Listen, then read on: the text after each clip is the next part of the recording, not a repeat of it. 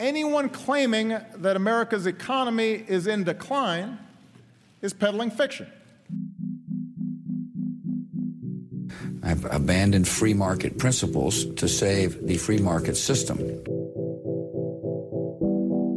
But we have to pass the bill so that you can uh, find out what is in it.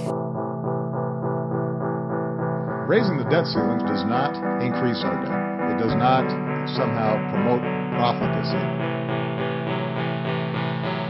I know words, I have the best words.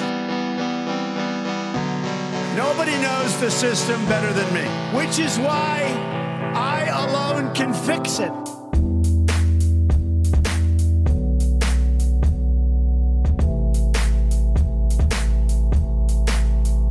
Hey, what's going on, everybody? Welcome back to a brand new episode of Peddling Fiction.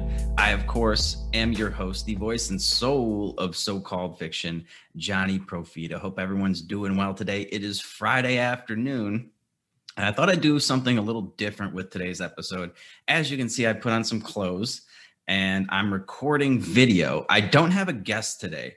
The reason I'm recording video right now is because I want to share my screen and run through some charts with you guys because I've uh, people have just been getting fucking killed in cryptocurrencies this week, and I thought we could go through the um, the chart for Bitcoin at least and and give you my thoughts on it and just sort of walk you through how I would have approached the last couple of weeks in the market and and teach you some things about structural support and resistance and just the language of the markets that could help you avoid the carnage that um, hit the markets this week, even if it's due to a news story.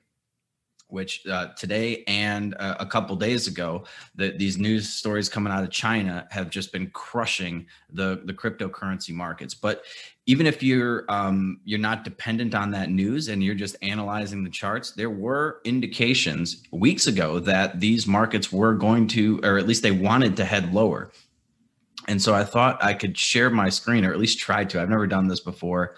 Um, well, I guess I did it with the um, uh, what the hell do you call it? I did a webinar on this for you guys, just teaching you basic structure, support, resistance, things like that, how to read a chart. And if you guys haven't um, checked that out yet, it is up on some server that Sean was nice enough to um, set up for us. So I have a link to it. If you want to check that out, send me an email at peddling, uh, peddling at peddlingfictionpodcast.com and I can I can shoot that over to you so you can take the, the the webinar that I did to sort of catch you up on things. I will give you a very quick uh, version of that here right now when we go through the charts, and then we'll just um, we'll uh, resume the the rest of the episode and i'll just i'll just do a video episode i guess. You know i've always wanted to do video and i had i basically built a studio in my second bedroom back in chicago. And as you guys know i am no longer in chicago so that studio was all for naught. And i never got around to actually recording video. But it is something that i think podcasts seem to be going that way now since we're all locked down and nobody's really commuting to work. So people actually want to see these videos. And um, uh, so if you guys are following, if you're listening to the audio version of this right now, you might want to do one of two things. You could either switch over to the YouTube channel and watch it there, or if you can, pull up a chart of Bitcoin USD. I'm looking at a daily chart right now and I use TradingView, tradingview.com. It's a free uh, web browser. It's really good for this. So that can help you follow along. And if not, you know, you can try to follow along mentally or just fast forward. I guess we're going to try to do this in about 10 minutes or so. So let's get into it. Let me see if I can do this. I'm going to share my screen. And which screen do I want to share? Hang on. I don't want to do that yet. Let me pull up the right screen. There we go. All right, bear with me here. You guys know I am technologically retarded. So um, here we go. We're going to share this screen with you folks. Okay, so this is a chart of Bitcoin. And for those of you not familiar with these charts, and by the way, ignore these big, these are called wicks. I, I, this is not right. Okay. I don't know what is causing this. You know, every once in a while, these charts, that there's like a weird thing that happens, a weird hiccup. I don't remember a day where we opened at 52,000 and we got all the way down to 7,000. So that is just I don't know what that is. That's just an error on this chart. But for the most part, it's pretty accurate. This one as well. I don't think that's right. But the rest of this stuff is actually pretty accurate. And what we're looking at here, each one of these things, they're called candlesticks. Okay. And each one of them represents an interval of time. Okay. In this case, it's a daily chart. That's what this D up here in the in the left-hand corner is. All right. So each one of these candlesticks represents a day of price action in Bitcoin. Okay. And the reason they are red and green is because of where the market opens and closes. So for a green candle, like this guy right here, I'll try to zoom in on that. This one right here, we started the day down at the bottom of this green box here. All right. The green candle the body of the candle. All right. And the price moved as low as this little wick at the bottom there. That's that's telling you how low price got during the day. And at the end of the day, it closed up here at the top of this uh, candle, the body of the candle here. Okay. And once the the day closes, this candle prints. So it fills in this area where you know the the area where the uh, market um, opened and closed and it shows you how low price got. And if it were to go higher, you would have seen you would have seen a wick up here before it closed right there. Hopefully that makes sense to everybody. And the red candles are just the opposite, right? So th- this is a good candle right here to go through. Um, we started the day right here at the top of the at the top of the red part here, and price went up a little bit to the top of that wick during the day, and then it went all the way down to the bottom of this wick right here during the day before it closed at the end of the day right here. All right. So if the market opens higher than it closes, it prints a red candle.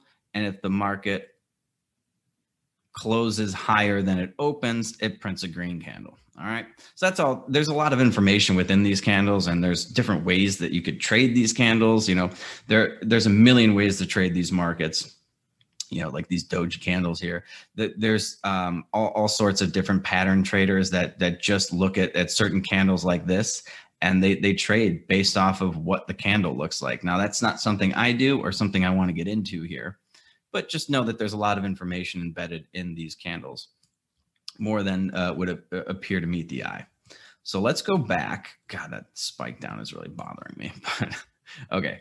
Um let's go back to we'll just run through this chart really quickly and i'll kind of give you a, a, a, quick version of what i did in that webinar. Let's start at this 20000 level okay? That's sort of where this market took off. And if you remember a few years ago i'm going to drop a horizontal oh wait i want a horizontal line not a ray um, if you remember back in it was probably 2017 or so this 20,000 level was very important. That's when the, yep, see, right there. So this is where the initial spike in Bitcoin went fucking ballistic, right? And then it pulled all the way back down. You know, you got this big move back down into 3,000. And eventually we made our way back up to 20,000. And this was, let's see, this was about November of last year. So not that long ago, right? November 2020. And just look at this fucking meteoric rise in Bitcoin. All right and ignore that spike down. That's driving me absolutely insane. But basically, what happens in a market is you get these you get these moves up. Get my arrow tool here. All right, so we get this this move up from boom to there. All right, we would call this a leg, a leg up, or an anchor leg, or something like that. Okay, and you can see that there's almost no uh, resistance here or anything. We put in a little bit of we would call this structure right in here where the market sort of settles on a price for a while and it's trying to figure out if it wants to go higher or lower. And in this case, after a, a couple days at this level around 23 24,000 it just shot right up i mean look at that we went up to 40,000 it just doubled in the the course of uh, what a month december to uh, you know, January, uh, mid mid December to mid January, the price doubled. All right, and then we get a pullback. The market reaches a point of exhaustion here, and it pulls back down. And if you'll notice, boom, that that little spike down there on that wick. Oops, sorry. Um, it, it, it's right back into this previous structure area that I identified before. So the important thing to take away from these charts is that markets respect structure for whatever reason. Um, they, they and, and structure, all these prices are just what previous traders have been making decisions on. And for whatever reason, there was a lot of um, decision it's almost like a tug of war battle right here between buyers and sellers at this level. So this level was important for some reason. Doesn't matter why. You just need to be able to identify it on the chart because when you get pullbacks you, you generally get oftentimes you get a pullback into previous structure. All right? And from there we're gonna we're gonna go back up right? We're gonna test retest this level here. We don't quite get there all right. And then we get another pull back down right back into this sort of previous structural level right there. All right. Hang on here. Let's switch this down. And then it's off to the races, right? Then we we we bust through. We we get to that level again right here. We're testing it. And right when you get to this level, right, we're trying to get above this previous high. And what we want to see here is we want to see a print a candle print a close above that level and we just get it. We just barely get it. Right right here on this candle you'll see that it closes just above that previous high at about 40,813 okay? Now if we were looking at this in real time as soon as we saw this candle break above violate this structure to the upside and close above it we're automatically thinking that the market wants to go higher. Okay. And then look what happens. The market just fucking takes off like crazy. It just goes all the way up to 55. It actually gets as high as 56,000 before, you know, closing right up right around here, the uh, 54,000. Okay. And from here, the market, it just takes off. It, it, goes gangbusters, right? And we start getting this sort of, you know, you get the new structure high, which is what we would call this, you know, this leg up. And then you get a pullback. All right. Get pullback down here. And then we make another new structure high. And this is what a, a bull market really looks like, right? We, we break above this previous close, we break above this previous high, and we close above it. So we are very bullish on this market right now.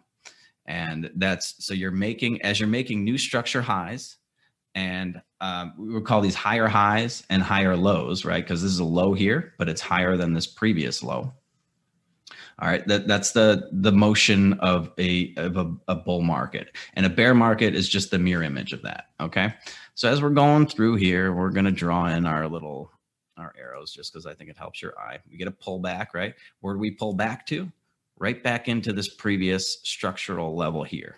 For whatever reason, traders found this area interesting at about 50,000. Okay. Doesn't matter why. Then we get a, we would call this like a retest of this level here because we can't quite get above it. We go up to it, we pull back down. Oops. Sorry about that pull back down here, and then we make another new structure high. Okay, boom, 66,000. Look at that. All right. And now everybody's thinking Bitcoin's going to the moon, 100,000, 300,000. You hear all these crazy predictions, right? Now, I'm going to actually, uh, hopefully, you guys followed all that because I'm going to remove all of those drawings because I want to draw in some structural zones here that I sort of identify as we go through. All right. So, like right here, this is our most recent, up to this point, this is our most recent leg up. This guy here. So, that's, we're going to call that our anchor leg or whatever you want to call it leg, anchor leg. That's where we're starting our, our current analysis. Okay. And this was a few weeks ago. So what I'm going to do, what I like to do here is sort of draw in these little zones from the the bottom, the lowest low to the to the um, where the structure is, like so, right in there. from the bottom of that candle to the bottom of the wick. All right. So that's a zone that I'm keeping my eye on as soon as we're we make this move up. All right. Pretend you can't see the rest of this. All right. And we have another one here. This is another zone that I would have identified because it's another, here's another anchor leg up, right? So we got this leg here.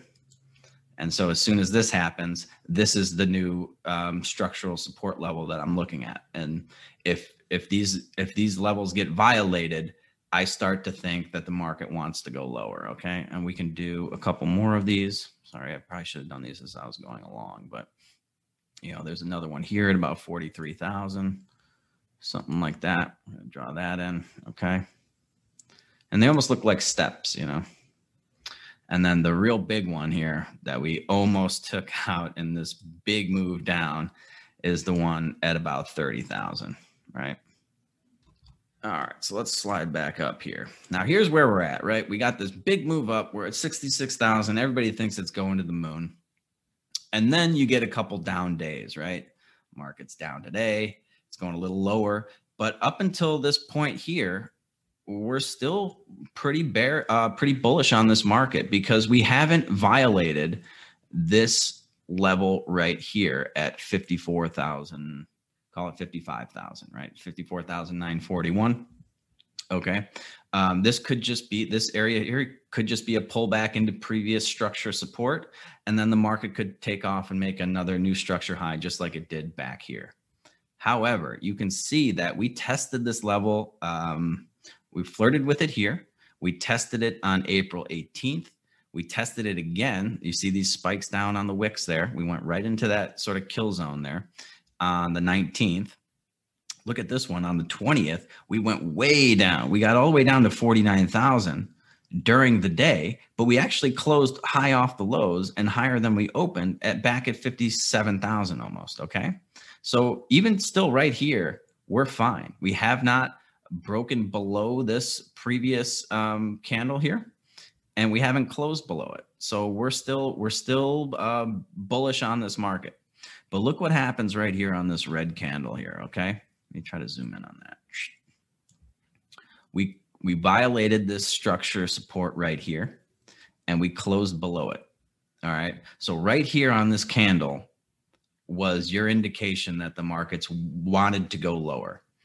And this could have been an area where you could unload some of your position, maybe all of it. It depends on how, you know, your trading style and how aggressive you are and your tolerance for risk and everything like that.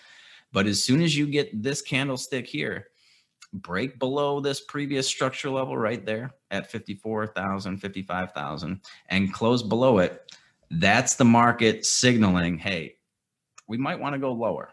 All right. And in this case, did we ever? Look at this next candle. It opens higher on the day, right? It opens way up here 57, 491. But look at this fucking close, man.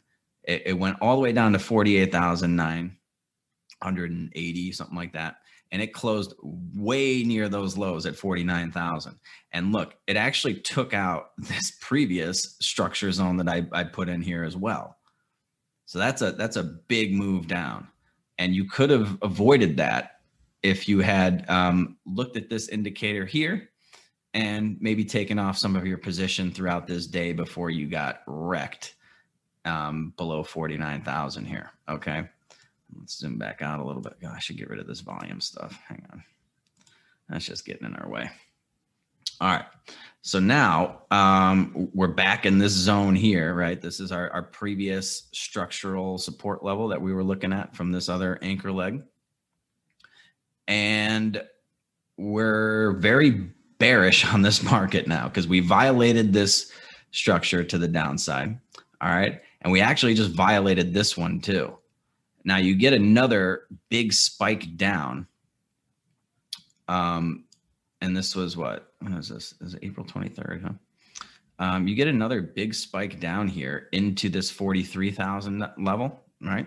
right back into that previous structure support markets respect structure so anytime you're looking for where a market might go look to where it's been okay uh, look left and it, it you know it's not a crystal ball it's not automatic but it is a clue as to where the market might find some support All right.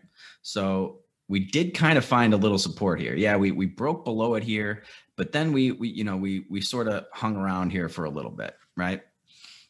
We spiked down, we closed up higher, and then you get this another big red candle down here closing way below this previous structure support level down at about 47,000. And hopefully you guys are following all this and I haven't bored you to death yet.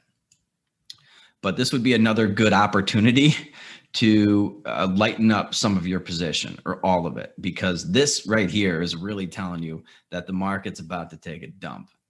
And you do get you do get a nice little move back up here. We, we get a nice little spike up.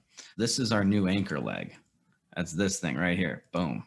All right. So anything that happens in this leg here is is not giving us an indication one way or another as to uh, what the market wants to do, except for the fact that we violated this structure to the downside. So as soon as it does that, we are bearish. And anything that happens within this leg, we're still bearish until we get an indication otherwise. Okay. And in order for it to do that, I mean, this market could come all the way back up to 66,000 and if it doesn't close above here, we're technically still pretty bearish on this, or at the you know at the le- at the very least we're neutral. We're we're we're sort of sitting around waiting for the market to tell us what it wants to do. All right, and we get this pullback, right? We get this pullback into previous structure right here, right? And this is um this level here. I can draw a little line in here. It's almost like um a ceiling so the, the way structure works, and I probably should have said this about 15 minutes ago, previous structural support becomes resistance and previous resistance becomes support. So you see how this was sort of like a ceiling that we were bouncing off of. We're trying to get above it. We can't we bounce back down. Then we tried again and we got beaten down and then we busted above it. Well, as soon as we do that, this ceiling becomes a floor for the market. And as soon as we break below it, well, then it becomes resistance again. And you can see that we broke below it and we went right back up to that level, right back up into that previous structure level. And we got beat down like, I don't know. I can't think of an analogy, but anyway, we got beat down real good. And then the market just takes a complete dump on you. All right and we go right back down to this level. And then again, we violate structure to the downside and we close below this previous low here. We close below this previous candle here. So the market's telling you it's going lower. And boy, did it ever. And if right here, I probably would be thinking, okay, I'm looking to my next structural support level here at about 43,000 somewhere in this zone. But man, we went we went right past that and look what happened. This was that the big news event out of China the other day that had the, the market go from 45,000 down to 30,000 and in the matter of one day. But look at look at it kisses this previous level that we identified. So there's always clues as to where the market is going to end up. And right now, um, look what happened after we kissed, you know, we kissed this level and we bounced up off of it and we closed off the lows. But look, look at where we are right now. You see this level here that we identified? This is previous structure support right here, right? And it's going to become resistance. All right. And so the market's been bouncing up against that level for the last two days. We're, we're right here now um, at 36,000. This is a, a, live chart. So um, we we uh, we bounced off it once yesterday. We're bouncing off it again today, and we closed at the lows. So this market is not looking particularly good right now. And if you had been able to do what I just did on these charts, you might have been able to avoid some of these losses in here because right about here, the market kind of indicated that it was turning over. And obviously, I didn't know at this point that it was going to go all the way down to 30,000, but it was a, a, level that I would have identified had I been looking at this chart as a possibility. You know, you you just keep violating structure to the downside. And you have these different levels that you identify, and each time it violates one of those levels, it's an, an indication that you should at least change your thinking maybe lighten up on your position or something like that it, it kind of depends on how you want to trade it but that's what the chart was telling you. And it, it doesn't matter the news stories that are going to come out or anything like that. Um, it, this is all just based on what you see in the chart here. And there's actually a lot of other you know a, a couple of other indications that the market was going to go lower. You know some of the trading that i've done in the past is what we call pattern trading. And there's actually within this sort of uh, consolidation right here this sideways chop there are um, there's actually some patterns that we could trade that are actually indications that the market was going to go lower as well. So I guess I could run through some of those real quick. Um, the first one would be we would call yeah see this chart looks a little it looks a little different on this one than on my other computer that i was looking at but you have what we would kind of call here a, a head and shoulders pattern now this is not one that i trade but it is an indication that um, it is a bearish indicator if it looks like this. And I can kind of draw it in here. Let's see. This might not be a perfect one, but when you see something like this, it could not, you know, sometimes it's a very bad sign, right? So you got your left shoulder here. All right. Something like that. There's the head. Fill that in. And here's the right shoulder. Uh, looks like I got to do a move that down. There we go. Okay. So there's your head and shoulder pattern here. This is what you'd call a neckline. And if it breaks below this neckline after it, it makes this right shoulder, that is a very bearish indicator for the market as well. And I believe the way you trade this is um, well, the the the typical way of trading it or the standard thought is that the distance from the top of the head to the neckline is how far the market would have to go down to complete the pattern. Okay. So let's see if that actually happened here. I'm just going to take this line, move it there. And yes, boom. So you can see um, the market did complete this head and shoulders pattern. We got, we actually went well below it uh, by about $3,000 there. So that's that's another indication. If you could have identified this head and shoulders pattern, you'd be like, "Ooh, we just put in a, a, head and shoulders there. That's not a good sign." Plus, you're violating structure to the downside. Um, I like to do when when I trade stuff. I like to sort of uh, build a case, I guess you would say. You know, you want to have a lot of evidence in you know indicating or backing up your theory. I guess you could say. And there's actually another pattern in here. Um, mm, it's called a butterfly pattern. Now, it, it actually, this chart, for whatever reason, you know, these candlesticks are a little different than the one I was looking at. So this doesn't look perfect because these are a little higher than they were, but I think we're still technically yeah, I think it's technically this this would still fit my rules. So um, this is what we would call a butterfly pattern, and I can draw this in for you. This is an up. It's an inverted butterfly. Sorry, are you guys bored yet? it would look something like this, right?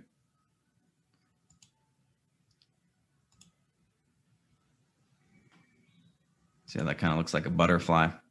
And this the, the whole point of that was to just let you know that when you see these patterns, like we saw the head and shoulder pattern, that's bearish. Here's a butterfly pattern, that's also bearish, an inverted butterfly, so that's bearish for the market. And then you violate structure to the downside, the market's telling you that it's going to dump, and dump it did. So the the reason I find this stuff fascinating is because it works a lot of the time and the reason I think it's important is because, you know, whether you like it or not, you got money in these markets. Maybe not the crypto markets, but if you have a 401k or something like that, you have money at risk here. And it helps to be able to look at these charts and at least know whether or not you're at the at a minimum bullish or bearish on a market and to be able to identify certain price levels that are important and things of that sort. So hopefully you guys thought this was helpful. And like I said, if you want to go watch the whole, I did this for like probably an hour or so, maybe even a little longer with a group of people last year sometime. Oh, I think it was around Christmas. So uh, probably right around where we started at that 20,000 level. And um, yeah, you can go check, shoot me an email, like I said, and I can, I can give you the link to that so you can get the, the, the full lesson here. But this was, uh, I don't know how long have I been talking? A little longer than I anticipated, but anyway, that's, uh, that's my Bitcoin chart run through for you and I can bring my screen back. I can stop sharing. Boom. There we go. Oh, time for a haircut, huh?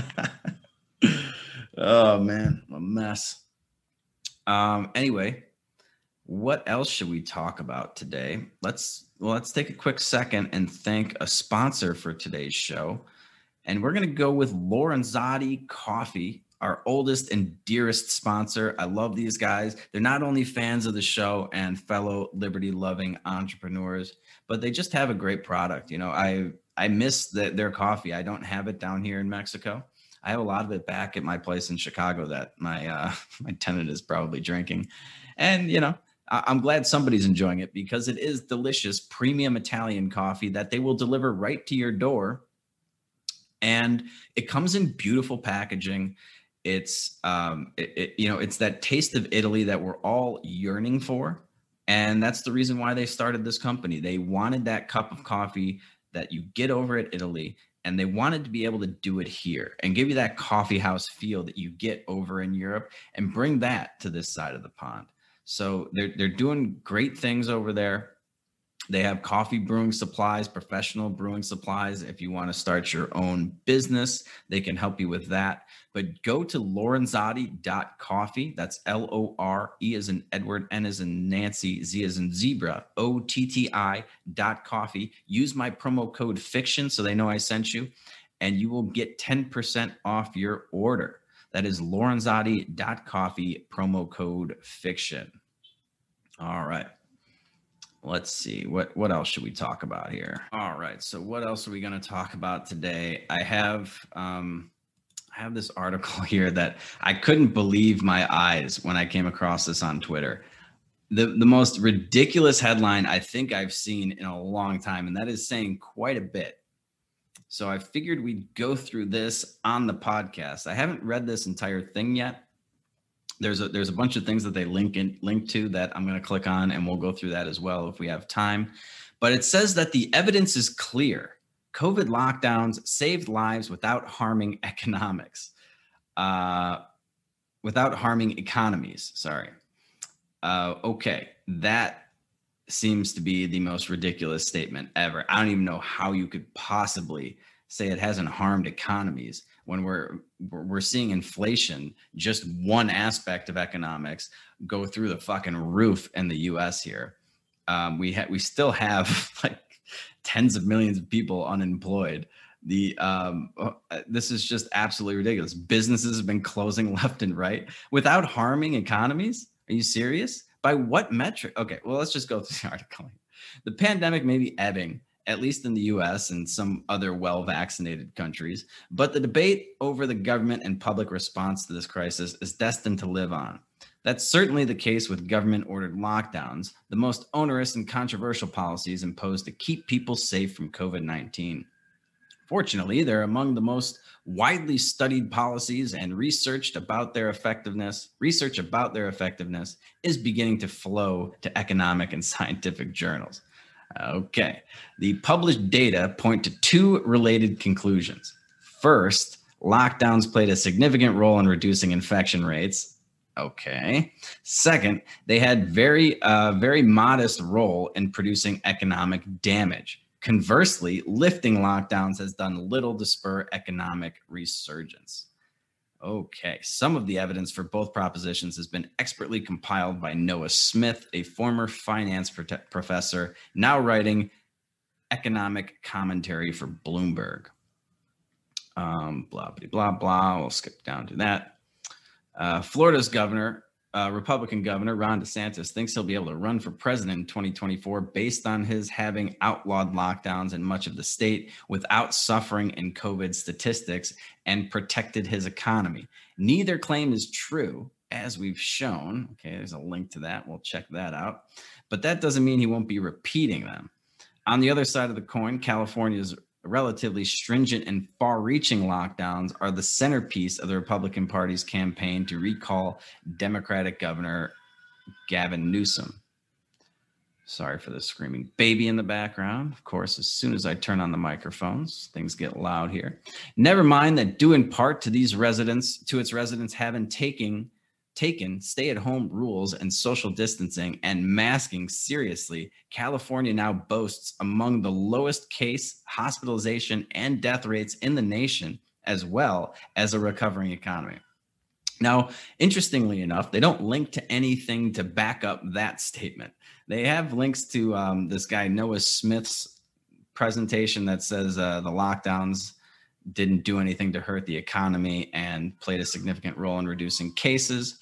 And they link to this thing that says Florida can't um, make those claims that they're making, but we'll, we'll get to that in a second. But I guess we're just supposed to take that at face value that California has the lowest case, hospitalization, and death rates in the nation, or among them. It doesn't matter. The lockdowns appear to be all that the recall backers have against Gavin Newsom, other than campaign slogans that consist of a noun, a verb, and French laundry. Debate over the efficacy of lockdowns in limiting the spread of COVID 19 is certain to continue, in part because it's inextricable from partisanship. A team of UCLA researchers in a paper first published in May 2020 and updated later found that likely Trump voters reduced their movements by 9% following a local stay-at-home order compared to 21% reducing reduction among their Clinton voting neighbors who faced similar exposure risks and identical government orders. Hostility to social measures short of a lockdown such as social distancing and masks bear the same partisan coloration. It makes sense, therefore, to examine the evidence, or rather, gather ammunition for the coming debate. Numerous studies across from across the world have found that lockdowns succeeded in suppressing transmission rates. An Italian team found that lockdowns start to reduce the number of COVID infections about 10 days after they start and keep reducing the case rate for as long as 20 days following initiation. French researchers in a paper published in January compared the experience in countries that Sorry, I have to keep pausing in and out. It's driving me crazy because my neighbors are they have this screaming baby and then they're doing construction and stuff. So let's try this again. French researchers in a paper published in January compared the experiences in countries that imposed stay-at-home orders early in the pandemic and lifted the restrictions gradually that's New Zealand, France, Spain, Germany, the Netherlands, Italy, and Britain, to that of Sweden, which imposed no lockdowns, and the US, which had and still has a patchwork of state policies, often involving late orders followed by abrupt and premature lifting. The first group saw rapid reductions in infections and a rapid economic recovery compared to the second, early onset lockdown with gradual deconfinement allowed shortening the SARS COVID 19, whatever, blah, blah, blah, blah, epidemic and reducing contaminations, the researchers concluded. Lockdown should be considered an effective public health intervention to halt the epidemic progression. Okay, first of all, um, why aren't they just comparing U.S. states to to, to like-minded states? And you know i click i'm clicking on all these links they have all these links within this article. Everything that they're linking to that shows like uh, the um, the economic recovery there was no economic effects they're all with they're all from like may of 2020 or june of 2020 that's a little premature to say that there's no economic effects. And they're basing it on like spending spending levels at restaurants and salons and stuff like that. The um the UCLA researchers, meanwhile, estimated that reductions in movement resulting from stay at home orders reduced transmission in the hardest hit communities such as Seattle, New York, San Francisco, and Los Angeles by 50% or more. All of these findings point to saving millions of lives globally. No, they don't. Uh, none of this is especially surprising. Compliance with stay at home orders meant reducing one's exposure to strangers, blah, blah, blah, blah. Okay.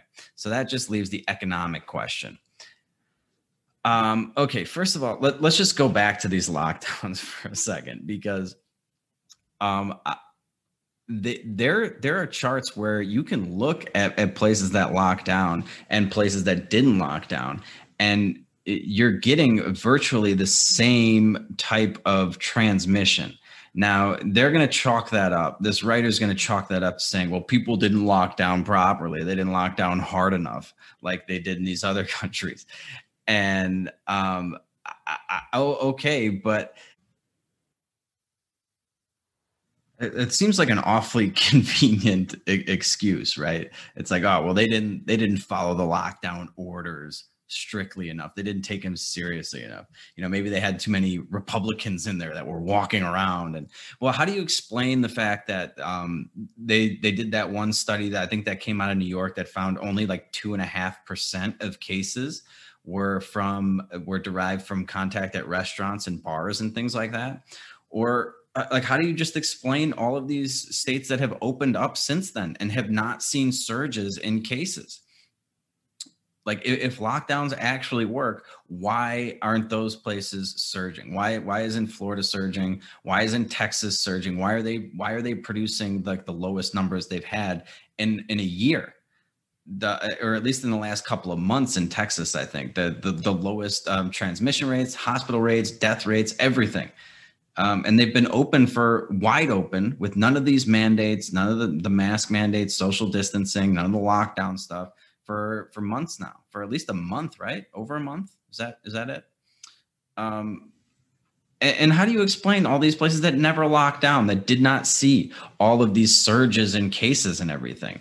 This is this is really fucking shoddy reporting. You know, there you can tell that they're cherry picking places to to deal with here. They're they're cherry picking evidence.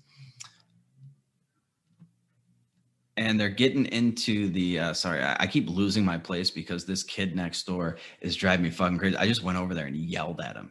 He's standing on the fucking balcony screaming for his mommy.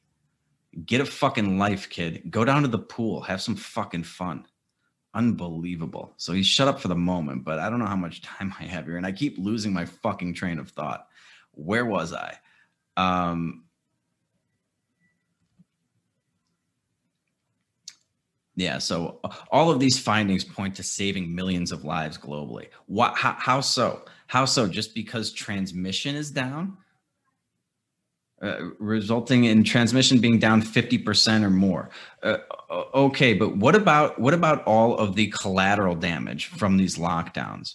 Right? What about all the people that aren't getting cancer screenings and, and, and, things like that. Like that one, uh, what was that uh, report? Was it a reporter's name or a talk show host she just found out that she's got like some sort of colon cancer because her her colonoscopy got um, got pushed back three times during the during the lockdowns during the pandemic. And and now it's like everywhere. She's to die she's only got a limited amount of time left with with her kids and everything like that. There's there's millions of people and what about all the you know we talked about this year like a year ago on the show the millions of kids that are starving to death worldwide because of these lockdowns. Like this is to look at this in a vacuum and just say oh well you know like uh we, we reduced transmission in these states because they locked down. Um, and you don't take into effect any of the collateral damage from that any of the unintended consequences. And then you can't explain how places that don't lock down how they didn't see transmissions that they didn't see any spike in transmissions. You can look at these charts and you can't really tell when the lockdown went into effect and when they lifted it. There, there's no rhyme or reason to any of this this is all just a bunch of nonsense. Uh, and and to just state it as fact in this like pompous way is just really aggravating Anyway, that leaves the economic question. So now they're getting into the economics of this. Critics of the lockdown typically advocate balancing the public health gains from stay at home orders against the economic losses from keeping bars, restaurants, hair salons, and other businesses closed, other small businesses closed. They argue, as has DeSantis and other red state governors such as Greg, Greg Abbott of Texas, that concerns about the latter should take primacy over the benefits of the former. The problem with this argument is that there's very little evidence that lockdowns themselves damage local economies more than individual behavior that would have happened anyway, lockdowns or not. Uh, okay. Uh, nor is there any evidence, nor is there much evidence that lifting lockdowns produce a faster recovery. those who have studied the course of the pandemic in US and Europe understand why the lockdowns have less economic impact than one might expect. The reason is that people made their own choices to stay at home or patronize only businesses where they felt relatively safe. Uh, Austan Goolsbee, he's a fucking hack economist that used to work for the Obama administration and he's from the University of Chicago. And Chad Syverson, I don't know him, said that their economic, uh, their study of the economic slump during the pandemic, the vast majority of the, the decline was due to consumers choosing of their own volition to avoid commercial activity. Now, I clicked on this link. It's from June of 2020. Okay. So, um, what, three months, not even three months of um, pandemic lockdown behavior, and you're already making economic um, determinations based off of that. Seems a little premature. That's the evidence from the chronology of the business slump. Most uh, most counties and states didn't impose stay at home orders until late March or early April. Even Newsom, who is depicted as having shut down the California economy particularly aggressively, didn't act until March 19th. Okay. Yet in California and throughout the country, residents started withdrawing from face to face commerce well before then. With the sharpest reductions in the first half of March, government ordered shutdowns did less to force people to stay at home than to give them legal grounds to do so. Foot traffic fell by 60% during the pandemic, Goolsbee and Syverson concluded from their study of smartphone mobility statistics. But government orders accounted for only seven percentage points of that. In short, it wasn't government policy that kept people home, it was fear. okay, well, even if we're going to take that at face value, who was stoking the flames of fear? Who was making everybody afraid of this relatively benign virus for the vast majority of people that get it. Uh, you're under 60 65 you don't have underlying conditions you don't have a compromised immune system. Why why were so many people afraid of this? Um, and, and like i said they're only looking at the first couple of months of this and they're looking at spending. They're, they're looking at one aspect of the economy. And i think he might talk about this later in the article because they're only looking at at spending at restaurants and bars and salons and stuff like that.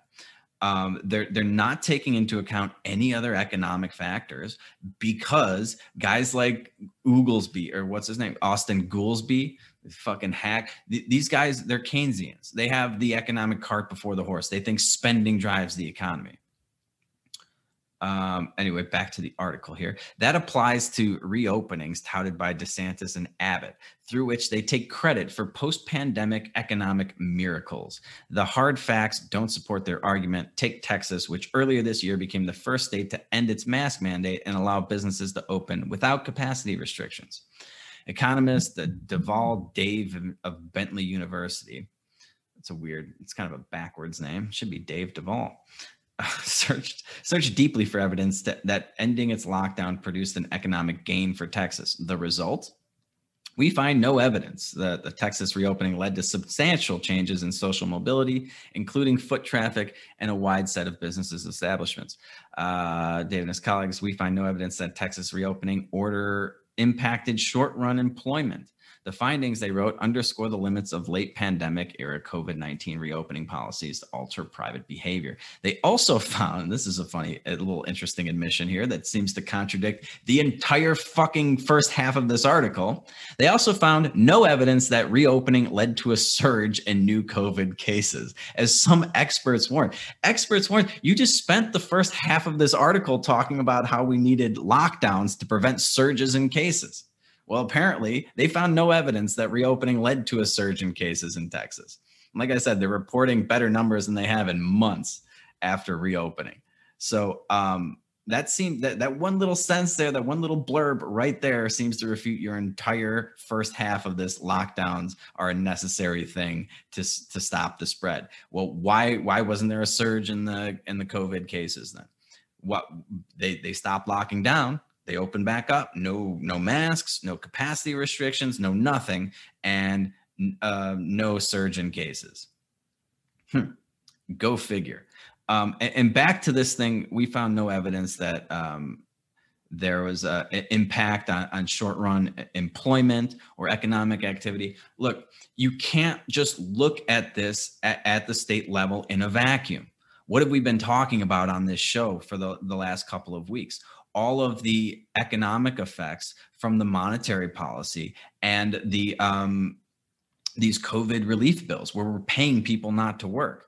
Eh, obviously there's not going to be a, um, a big economic gain if nobody's going back to work when you open up because they're getting more unemployed than they were when they were employed so yeah you're not going to see a surge in employment until you turn off these spigots from the government that are paying people to sit at home this is not like um, you know this doesn't happen in a vacuum um, let's Oh, he addresses this sort of. So the governors are taking these steps in recognition of the idea that unemployment enhancement is the cause of reported labor shortage. There's no evidence that this is the case. Uh, okay, but bar restaurant and food uh, operators claim it so. Well, wouldn't that be some evidence if the fucking restaurant is posting open positions and they can't get anybody to fill it, and they're telling you that they're the reason they can't get anybody to fill it is because these people are making more money as staying at home than they would be operating the fast food uh, deep fryers? Uh, you, you, don't need evidence for this. It's common fucking sense. But you're also hearing it from the horse's mouth. They're telling you that, that McDonald's has to pay people $50 to come and interview. Now, why? Why would they have to do that? Because people are getting paid a ton of money to stay at home.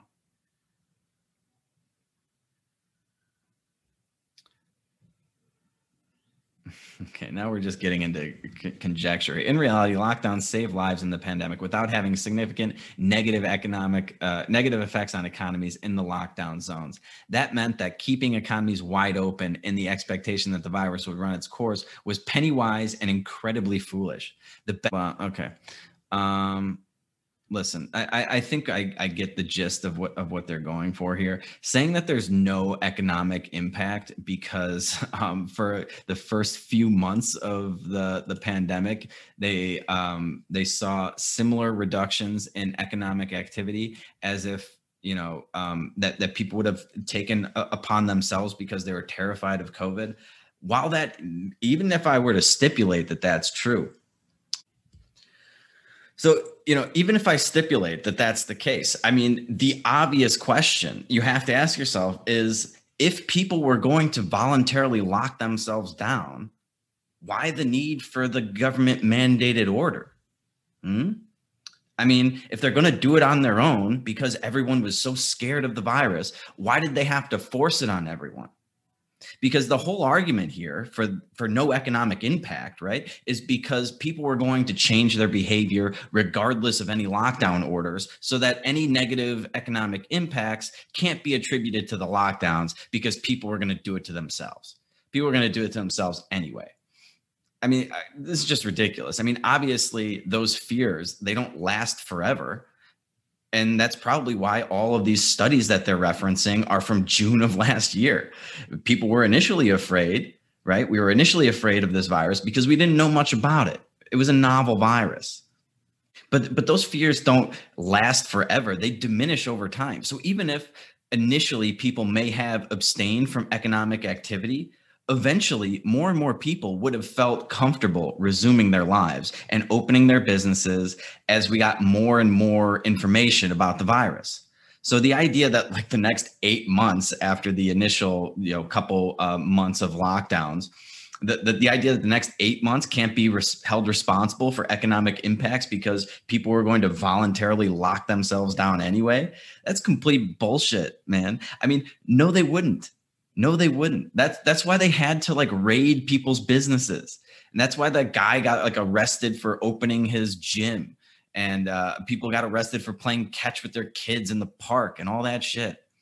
And one thing is for damn sure, these businesses would not have shut their doors voluntarily. They're not just going to go out of business because they're afraid of a germ. That's their entire life. Okay, that's what puts food on their table. So it's but if it's between that and getting sick for a week, what do you think they're um, honestly going to do? I, I mean, come on, let's let's get real here. And then on top of that, this argument for why the lockdowns didn't work in the US is because people didn't follow the lockdown restrictions, right? And, you know, we had all these Republicans and all these Trumpers. They didn't take it seriously. They weren't worried about the virus. They didn't believe how bad it was. And so they didn't follow the lockdown restrictions. And that's why some of the, the US lockdown statistics don't show that they worked uh, to control the spread of the virus, right? That's why in certain states, you know, those Republican states, it doesn't look like the lockdown saved as many lives as they could have if people uh, followed the lockdowns. So, which is it, right? I mean, did people voluntarily lock down because they were so afraid of this virus? And therefore, the lockdowns aren't responsible for any of the economic disaster that ensued? Or are people violating the lockdowns constantly and that's why the, the numbers in the us don't fit your narrative that's why some of the numbers don't show that the lockdowns did anything but ruin people's lives i mean which is it you you have to choose one you can't have it both ways i mean th- this is just absolutely ridiculous the economic effects of these lockdowns are a, a, lot more profound than just spending at bars and restaurants. There are entire uh, companies that are never coming back into existence. There are millions of people still unemployed. How can you say that there's no effect when you shut down the economy? You force businesses to close and they lay off employees, and you say there's no effect Oh, oh, no, uh, okay, because you're measuring spending levels. But where did the spending levels come from? The government printed money out of thin air and gave it to people to spend. Um, you you can't just measure spending levels and call that oh there's no economic activity because everybody's still spending. What? Th- that's absolutely ridiculous, and this is why it's fucking important that people learn economics. You have to understand that spending, there, there's more to an economy than spending. And it takes savings and production to grow the economy. If you if you're not growing the economy, if nobody's saving and nobody's producing, and all we're doing is spending, what about the inflation that that's that we're seeing right now? How do you explain that? Uh, yeah, it, it, may not have reared its ugly head in the first three months of the pandemic by June of 2020, but you got to look at it now, and you got to look at it well into the future. The, these um the economic effects of this are going to be absolutely devastating, absolutely devastating. And all of these these uh, blue states that they keep touting, California, Illinois, New York, they're fucking bankrupt. They're getting billions of dollars of bailouts from the federal government.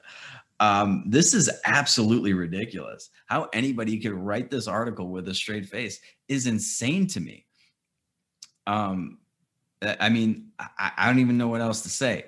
They, they, keep saying they save lives, they've saved lives, and but you look at, at places like Texas, which they even admit in this article, saw, saw no increase in cases, um, no surge in cases. Their hospitalizations are down, their deaths are down.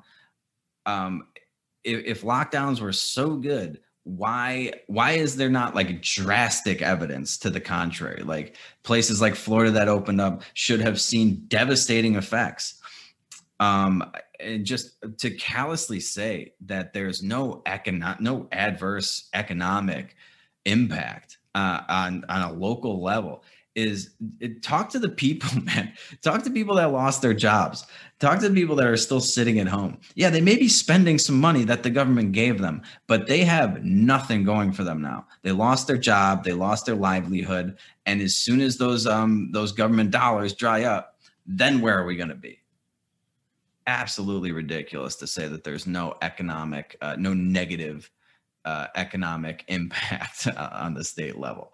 Um, all of these states are fucking bankrupt. Walk through Chicago, everything's fucking boarded up.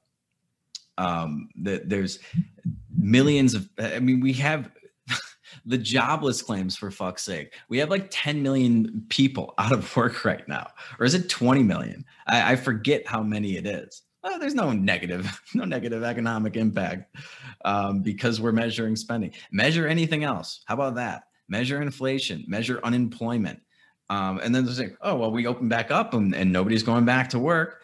yeah, because of your because of the monetary policy, because of the the the well uh, the uh, welfare state, the um, the unemployment benefits that we're giving people. Obviously, they're not going to go back to to work when they're making just as much staying at home. and I don't know how you can say there's no evidence to that fact. There's there's plenty of evidence, but it also just makes uh, sense. It's intuitive. so, um, very interesting take on this. What a horrible take from the LA Times. This guy is a fucking hack. And um, Michael Hit, Hilt, Hiltzik, Los Angeles Times columnist, he writes a daily blog. Uh, his seventh book. This guy's got seven books. Iron Empire, uh, Robber Barons, Railroads, and the Making of Modern America. You should go listen to my episode on the robber barons. Maybe he'll learn a thing or two. Um, I'm sure I can already tell you what his take on that would be. Anyway, um, speaking of no economic impact on, from these lockdowns, the uh, we're experiencing shortages in the supply chains now we've got uh, let's see where most notably the the um, the semiconductor chips to make new cars do that. There we go. And i guess we'll, we'll get it out of here on this these shortages that we're seeing. I don't know how long i've been going. Hopefully not too long. But there's if you've been paying any attention to the um, the automobile market they've been really struggling. Like they cannot make new cars now because there's a shortage of these uh, chips that they use to to build these cars. The the, the semi semiconductors or whatever the hell they're uh, referred to. The the semiconductor lead time it takes for a company to order a chip and taking delivery increased to 17 weeks in April indicating shortages of these critical components are intensifying, according to Bloomberg. Companies that use semiconductors in their end products use lead times to gauge the balance between supply and demand. Rising levels suggest that customers are racing to secure chips. If leads exponentially jump, as what has been happening since December, some customers will purposely order more chips to avoid future supply shortfalls inventory accumulation can also exacerbate chip shortages. So the um, we're starting to see a lot of shortages uh, manifest themselves throughout the supply chain and it's a, it's literally a direct result of our monetary policy because remember what the federal reserve and our government has been doing for the last year right we've been paying people not to work we've been giving people money and we haven't been producing anything. And th- this has been happening probably all over the world. I don't know where these semiconductor chips come from, but the um, these chip shortages could result in global automakers losing upwards of 110 billion dollars in sales this year. Uh, Ford Motor Companies and other vehicle makers are idling plants as critical tiny chips cause supply chain bottlenecks. Like one little thing in this supply chain goes missing and you can't build the car. And, and then so you can't, uh, you know, sell new cars. That's going to put a lot of upward pressure on the price of used cars. So if, if you have a car that you're trying to sell, you could probably get a pretty good penny for it these days because there's a, sh- a shortage of new cars. People can't, they, uh, companies can't make these new cars because they can't get the chips. So um, people are forced to buy used cars. You should probably be buying used cars anyways. I never understood why anybody would buy a brand new car, considering you lose like was it like 15 or 20 percent of the value the second you drive it off the lot. Why would anybody buy a new, a brand new car? Buy a used car and buy something you can afford. You know, um, borrowing money to consume things, to buy things, is really a, a, bad idea. You end up paying more for it in, in the long run. And um, I don't know. The the our monetary policy, what what we've been doing over the last year or so is, is really going to have ripple effects throughout the economy. Inflation that we've been talking about is one of them. Shortages are, are going to be the next thing. And and then pretty soon, you know, once inflation goes through the fucking roof, hopefully we'll be smart enough but i don't think we will be we could start seeing wage and price controls and that's going to lead to further shortages So the um, you know if they try to cap the price of things, there, there's going to be a lot less of that produced than it already is. And the third largest um, U.S. chicken producer apparently ran out of chicken wings on Wednesday. This is a, an article from Zero Hedge. Oh, and it actually references the microchips I was just talking about from Bloomberg. At this point, shortages of everything from microchips to potato chips are forcing American businesses to adjust to higher prices and supply shocks. While consumers are forced to pay higher prices at the store, and while high commodity prices, which have come off their highs in recent days as lumber, oil, and iron prices declined, have retreated in recent days, we noted that these shortages are expected to last a long time. I mean, why wouldn't they? No, nobody's going back to work. We have a shortage of workers, and we have a government with a propensity to give people money, more money to sit around eating bonbons and watching Netflix than they would actually working for a living. One reason is that high prices are good for producers, and it's too expensive for many companies to build out new production capacity right now. Uh, this is back to the article, by the way. This dynamic is contributing to a looming chicken wing shortage in the US, which might remind someone of the bacon shortage hysteria that has occasionally gripped the US in the past. And I do remember that. Um, I do remember those bacon shortages. Case in point, Sanderson Farms, the third largest poultry producer in the US, whose engineering firm likely recommended them to spend uh, suspend plans for plant expansion because prices of everything from lumber to steel to concrete to plastic to copper to machinery to labor have skyrocketed, making building unaffordable. Has decided that it will pass on expanding its operations despite surging demand for its products that has put it in the, on the cusp of running out of chicken wings. I need a plant to open up next week, but it's not a good time to be building, said Chief Executive Joe Sanders, Bloomberg quoted. As we have noted, demand for chicken wings in the US is through the roof. Without expansion, the nation's third largest poultry plant can't take any new orders. We're totally sold out, and we've had people call us to service them, and we cannot take on any more business. And that is not a good place to be. Sanderson said. Sanderson said construction of the new chicken plant was expected to begin in the first half of the year. He said, We've been look very hard at surging. Okay, we've been looking very hard. I don't know. That it's written weird. I can kind of read, I promise. At surging building costs and is mulling over plans to shelve the expansion until raw material costs come down. And this goes back to the, you know, the lumber shit that we talked about last uh was it last week or maybe the week before. These are going to have ripple effects throughout the economy and it's hard to know exactly what's going to be affected. Just know that it's all going to be bad. It's all going to increase prices and it's all going to lead to shortages or, you know, these bottlenecks in the supply chain that are going to lead to shortages. And it's going to mean a lower standard of living for everybody. This is uh, par for the course and it's 100% on the shoulders of government. As usual, uh, uh, maybe you've noticed that theme throughout this show. But anyway, back to the article here. Meanwhile, everyone at the White House to the Fed, from the White House to the Fed, has downplayed blistering inflation in commodities as transitory. We went over that. However, it is only now where hyperinflation prices are beginning to affect the recovery by pausing commercial construction builds. We urge readers to read the transcript from Warren Buffett's address to shareholders earlier this month, who warned, We see very substantial inflation. That is a direct quote.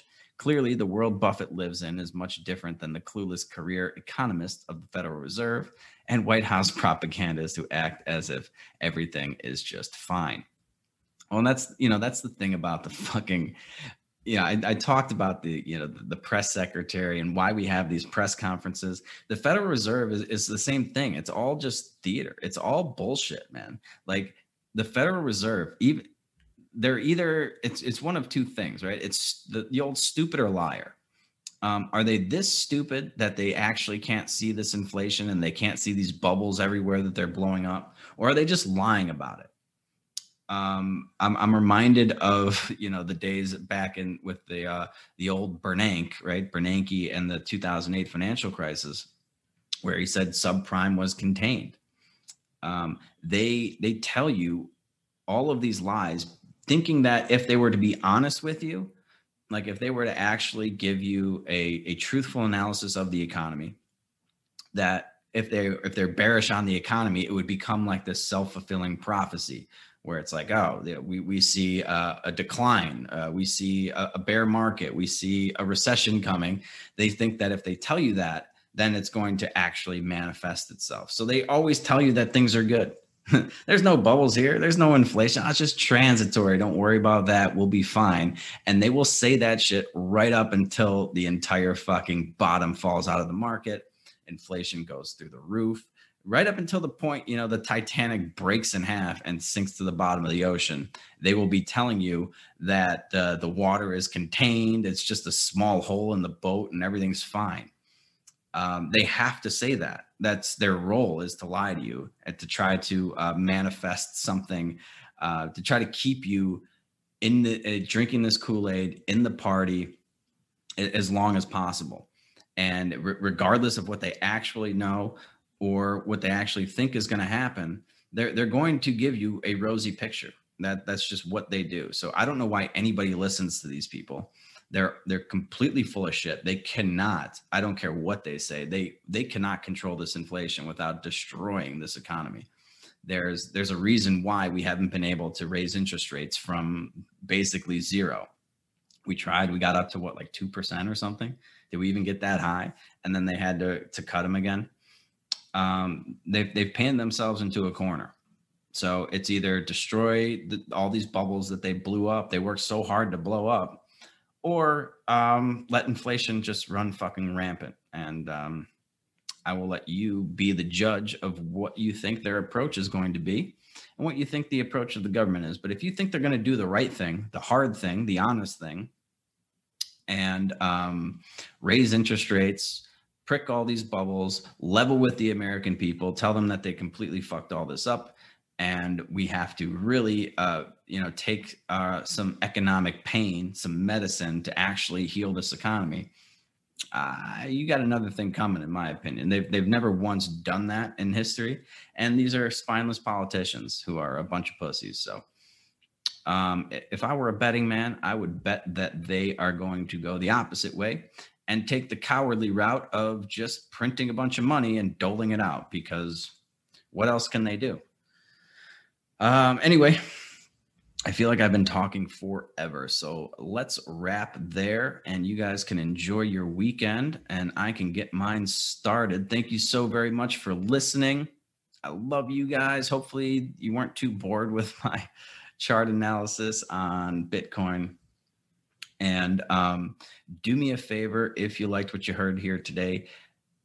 Follow me on Twitter at Pedal Fiction and subscribe to our YouTube channel. Oh shit, we're doing the um we're doing the happy hour tonight too. I almost forgot. I, am doing that in a couple hours. So um, if you want to get in on the happy hour thing, go to peddlingfictionpodcast.com, click on the support the show tab, and set up a recurring monthly donation. So once you do that, I will send you the link to the happy hour group and you can shoot the breeze with me tonight. We're starting at 7:30 now. I'm pushing it back another 15 minutes. 7:30, sunsets at 8:30, so we're going to do some boozing until then and then we're going to enjoy the sunset. It's a lot of fun. We got a nice little group of people there. And as you may or may not know, last Friday was sort of a debacle with I was using Facebook Messenger and they moved something on me and I couldn't figure it out. And then once I got it figured out, they couldn't start a, a room for me. So I'm trying something else. I think it's called Jitsi. I don't know. Sean sent it to me. He's uh he's up on all this uh, technology stuff. So we're trying a different platform here, and it should work. We tested it out yesterday, and it was kind of cool. So we're going to be doing that in a couple hours. So if this episode gets out and you hear this, do that. Uh, support the show, support our sponsors, and come drink with me. We're going to do it this Friday as a sort of a bonus to make up for last Friday. And then we'll do it again next Friday, which is our regularly scheduled happy hour. And after that, it'll be every other week. We'll be back on our bi weekly schedule. So do that. Um, check out our YouTube channel, subscribe to that, and find a find your favorite clip of mine and send it to somebody that you think would like to hear it. I really want to get our listenership uh, through the roof this year. It, it's about time. I've been doing this for a couple years, and we're we're starting to stagnate a little bit, and I want to see a nice little bump. So help me out, share the show, support the show, and if you guys can do all that for me, I will be back on Tuesday with a brand new episode for you. And until then, you guys know the drill. Just keep on peddling that so-called fiction. Peace.